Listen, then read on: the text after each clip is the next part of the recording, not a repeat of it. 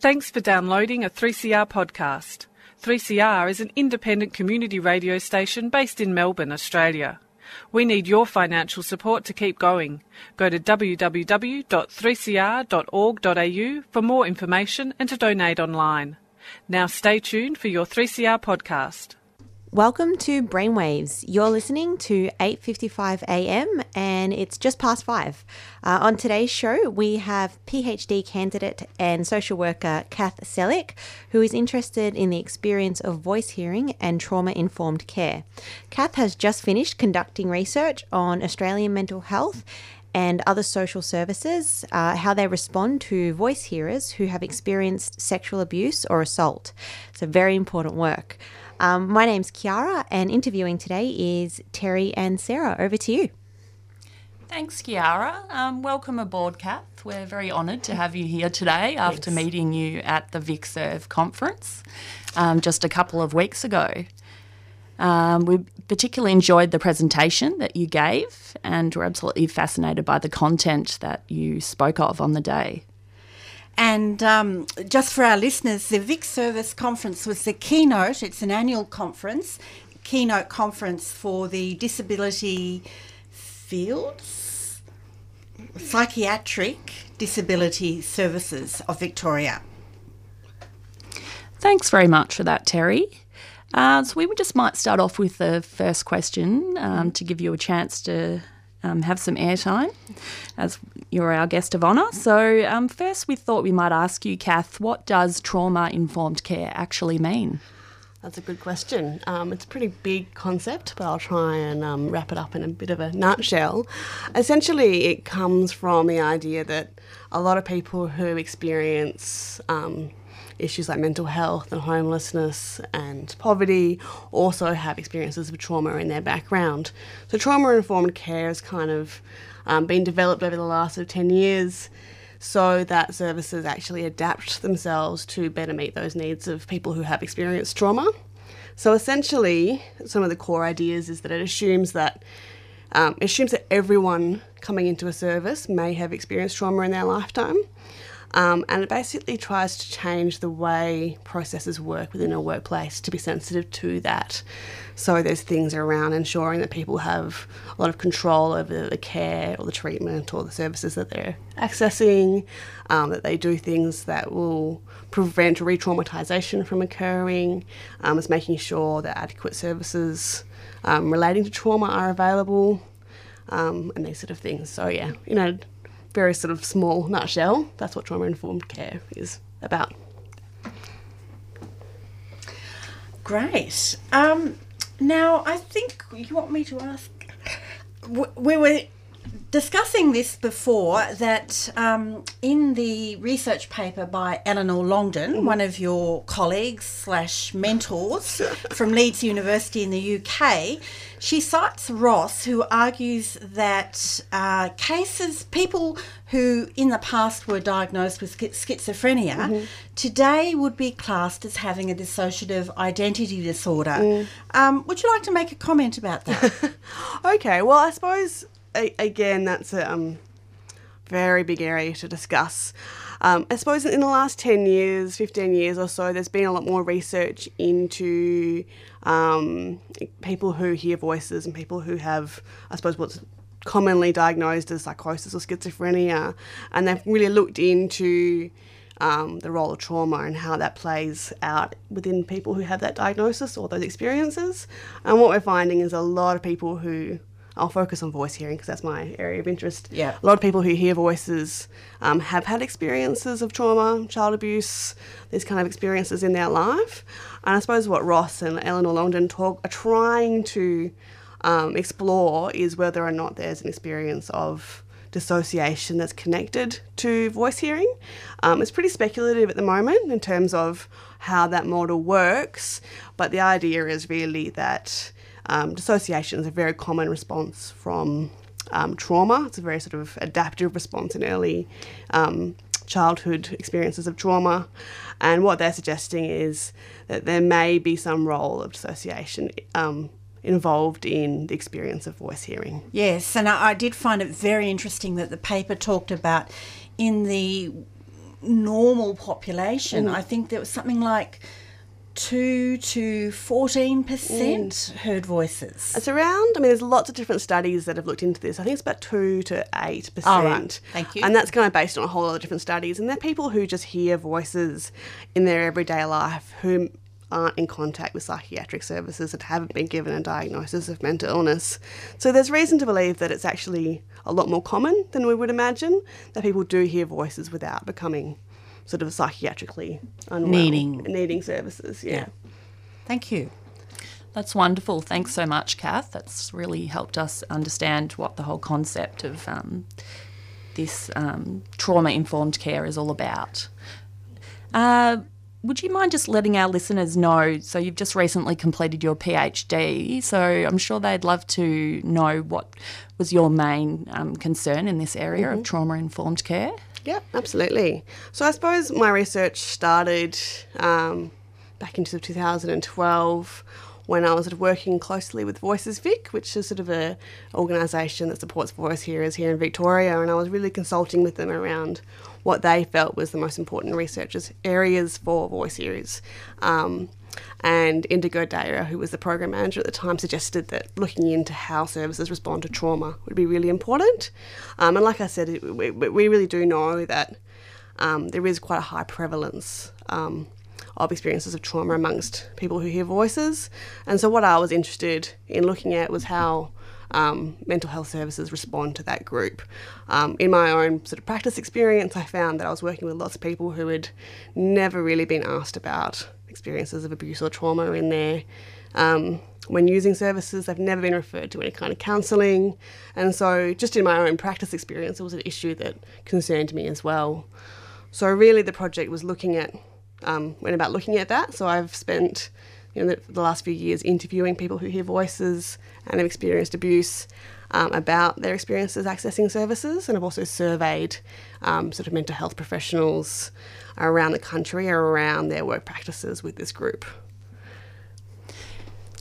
Sorry, sorry to interject, guys. I just wanted to um, to ask. You know, when talking about the different experiences of of trauma, um, you know, we often kind of automatically think of physical abuse or sexual abuse. Um, you know, and the idea of trauma informed care says that there's actually a whole lot of other sorts of trauma that people can experience that society doesn't really recognize.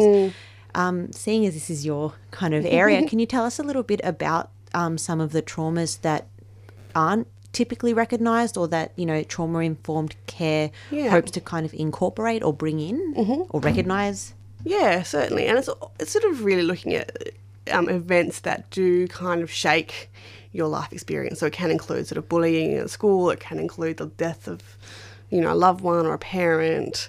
Um, these kind of things can kind of feature into traumatic experiences as well, alongside that kind of physical abuse and sexual abuse that's sort of the more severe, pointy end of the trauma stick. So it sort of yeah, certainly takes a very broad lens on what trauma looks like. yeah Could I throw in a question there? When you're talking about dissociation, and you were talking before that, generally speaking, that's an adaptive mechanism that can occur before the age of about seven, is my understanding. Yeah, would you like to comment on that? Because so when we're talking about trauma, mm-hmm. what I'm hearing is if that trauma happened after the age of seven, you mm. might not develop those dissociative symptoms. Yeah, I mean, I'm not a huge expert in dissociation. I have a bit of a bit of an understanding of it um, from what I know, and I wouldn't be able to speak too much to the age difference. But I know the theory behind it is that um, if, if a young child is experiencing something quite traumatic. Um, Life threatening. life threatening. So we're talking about sort of sexual, physical abuse. One way of coping with that extreme emotional response is to actually disconnect from the body, to connect, disconnect from the experience. So you know, young children who, particularly if they regularly experience abuse, will actually learn to be able to dissociate to survive. Essentially, what what is actually quite an awful, yeah, life-threatening um, experience. Um, and I think what happens after that is it becomes quite um, habitual and quite sort of Yes. quite common to actually Uh, you know, continuing adult life even when that abuse has gone away. Mm. Okay, and what you're saying is that's on kind of one end of the spectrum, and then on the other end of the spectrum, you've got, you know, bullying, mm-hmm. you know, moving house, losing, you know, mm-hmm. the death of a, of a of a loved one, mm-hmm. which are kind of very normal in inverted commas here, um, normal experiences that a lot of people would or may experience in their life. So, is trauma informed care for that for that you know bracket of of people?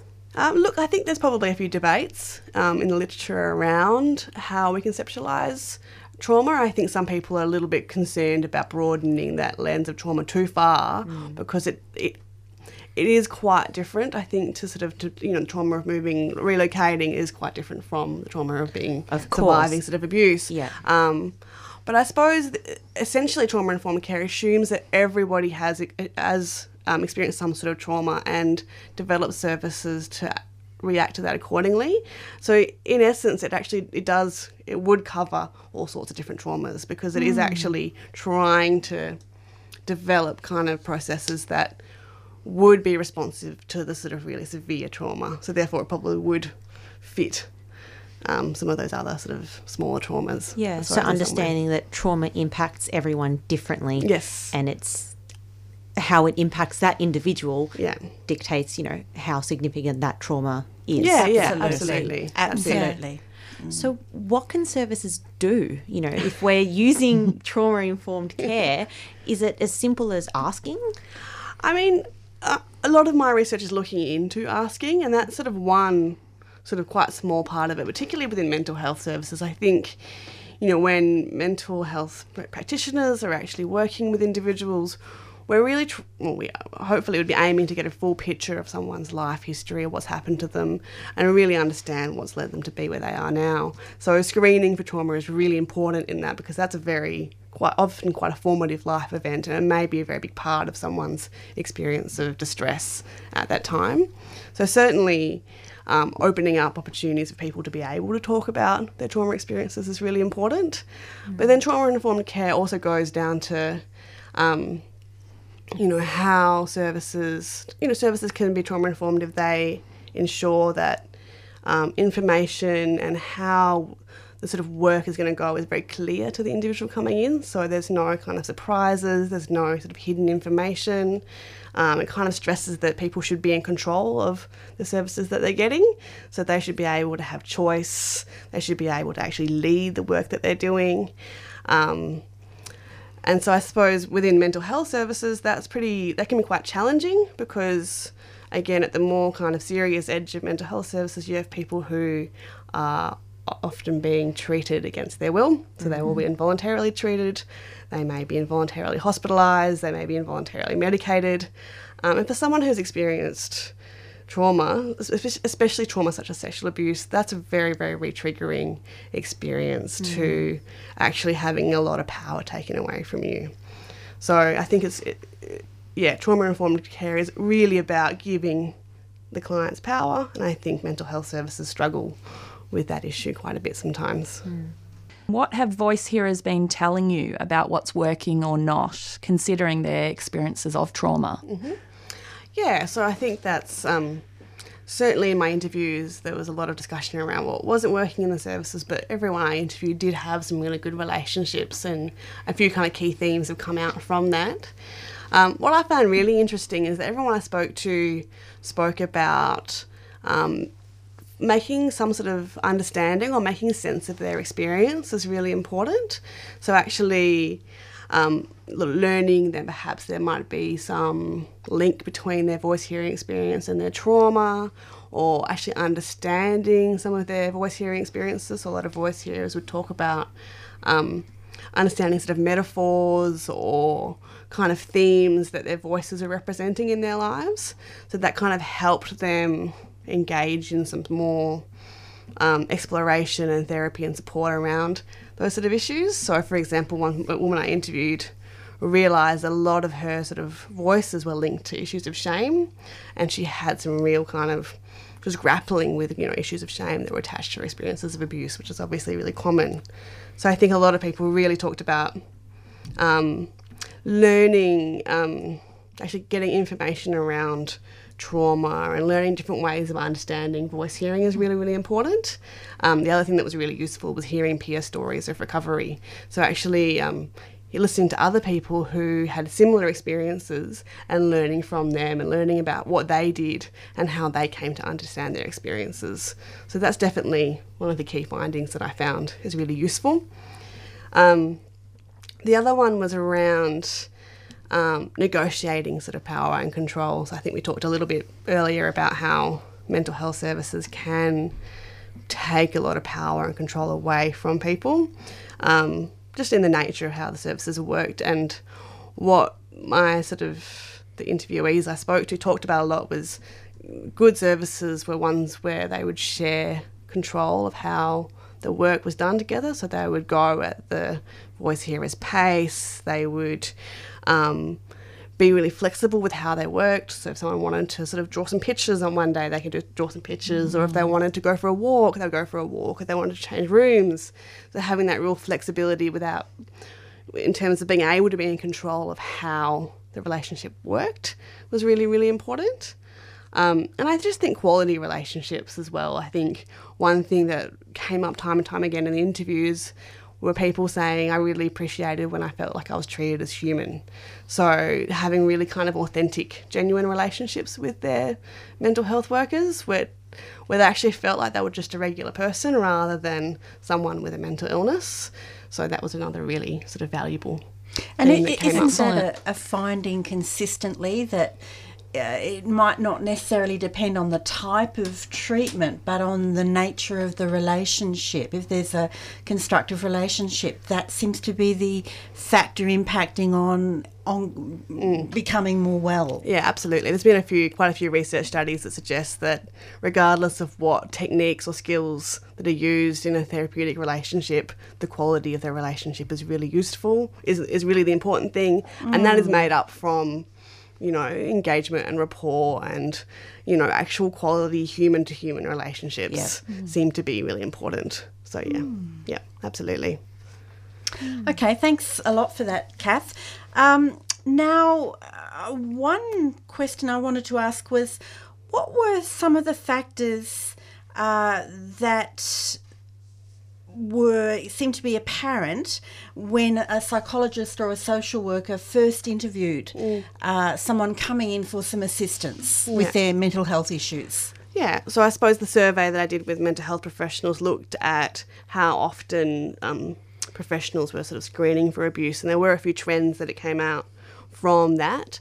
Um, they found that you know if someone worked for an organisation that had policies and procedures that said that they should be screening for trauma, they were more likely to screen for trauma, which isn't very, you know, unsurprising. Um, one thing I found was so most most respondents sort of said that they sometimes screen for abuse. They weren't saying often or always. And, and this is all in the public sector, isn't it? Um, it's across the board. Oh, you interviewed so private interviewed, sector. It was mainly most of my um, respondents were from the public sector, but there were private yep. as well. Um, the other sort of factors that came out was sort of staff were more likely to ask people who were hearing voices if the content of their voices or other kind of symptoms were suggestive of experiences of abuse, um, which is a little bit troubling for, for me. I think that trauma informed care again kind of suggests that we really need to be asking everybody, regardless of how they're presenting. Yes. So I, what I found was that people were less likely to ask. Um, consumers who were presenting with sort of odd or unusual voices, um, whereas if the content was, you know, clearly related to sexual abuse, they were more likely to ask. So that's one sort of interesting finding that's come out from that. Um, I found that women were better at asking about abuse than men um, in general uh, which is again another interesting kind of. Are we talking finding. sexual abuse there, or, yeah, yeah. Or full range? Well, no. my, my survey is particularly about sexual abuse. Okay. So, yep. Um, yeah, and I think there there is a bit of discomfort around asking the opposite sex. That was sort of another trend that came up, um, and the other kind of factor was. So, are you saying that men would be more likely to ask a, a male patient or client? Um, yeah, look, it seems like that, but in general, men are are less likely to ask everybody Yeah. than women. Um, so that's sort of a, an interesting finding as well. Um, the other finding I found was that people, I sort of measured um, how much respondents um, believed in certain beliefs, and I found that the more people believed in sort of a biological origin for voice hearing, the less likely they were to actually screen for trauma and abuse. So that was another really interesting factor that came up as well. Thank you. Okay, um, I wanted to ask um, for any workers or for um, anyone who's listening who has an experience of mental illness um, and they want to find out more about trauma informed care or you know want any workers who think hey this is this is good stuff you know I want to incorporate this into my practice. Where can you know what what resources are good? Where can they find this sort of information? I'm so sorry to put you on the spot. Uh, yeah, no, that's that's fine. There's you know increasing uh, trauma informed care is starting to become more accessible. I think in mental health services. There are a few um, organisations that are rolling out trauma informed care Training. training. So I think the Phoenix Blue Knot. Oh yeah, sorry, yeah, Phoenix Institute, which is the Centre for Post Traumatic Mental Health. Um, Blue Knot, which is the um, Australian survivors of childhood sexual Yes, assault. They've yes, recently re- renamed to. Blue Knot. They're really, really great. Um, the Mental Health um, Coordinating Council, based in New South Wales, roll out a whole lot of trauma informed training as well. Um, I'll plug a good friend of mine and colleague, Indigo Daya, has a blog that's got lots of information about trauma informed care from her perspective. Um, she writes a lot of sort of information around that. Yeah, we've Um, had Indigo on the show. She's um, a staff, or she used to be a Mm. staff member at my my fellowship, Mm-hmm, and it was because of her influence that my fellowship kind of took on board um, trauma informed Mm-hmm. practice and um, taught taught it to all of the staff members. Yeah. Um, That's Perfect. fantastic. I yeah. didn't know that. She's she's phenomenal, Indigo. Yeah, because she was only there a year or so. Yeah. she had that impact. That's She's, fantastic. she's, she's a powerhouse. She'll, yeah. Fantastic. All right, so um, those resources. There were there any others that you could think of? Off the top of my head, maybe not so much. I'm happy to give out my, my email address if people do want to get in contact for more information, if that would be helpful. Yeah, no, that's fine. We can put it on um, Okay. our website um, and we can put it on the 3CR page as well. And we'll put all of those resources down for people so Yeah. that if they are interested, Yeah. that they can go and source Yeah. that. And will we ask Kath to say it now, just in case there's someone listening? To Yeah, for it sure. right Yeah, now? go for it. Um, so you can just email me. Um, it's K Sellick. It's S E L L I C K at student.unimelb.edu.au. But yeah, check the website. Perfect. All right. Well, thanks for that. That's all we've got time for today. You've been listening to Brainwaves on 8:55 a.m. We've been speaking with Kath Sellick on the topic of hearing voices, trauma and trauma-informed care. You can download the podcast of today's show on the 3CR website. You can also listen to podcasts of all of our shows to date on brainwaves.org.au. Tune in next week on Wednesday at 5 p.m. for another episode of Brainwaves. You've been listening to a 3CR podcast produced in the studios of independent community radio station 3CR in Melbourne, Australia. For more information, go to allthews.3cr.org.au.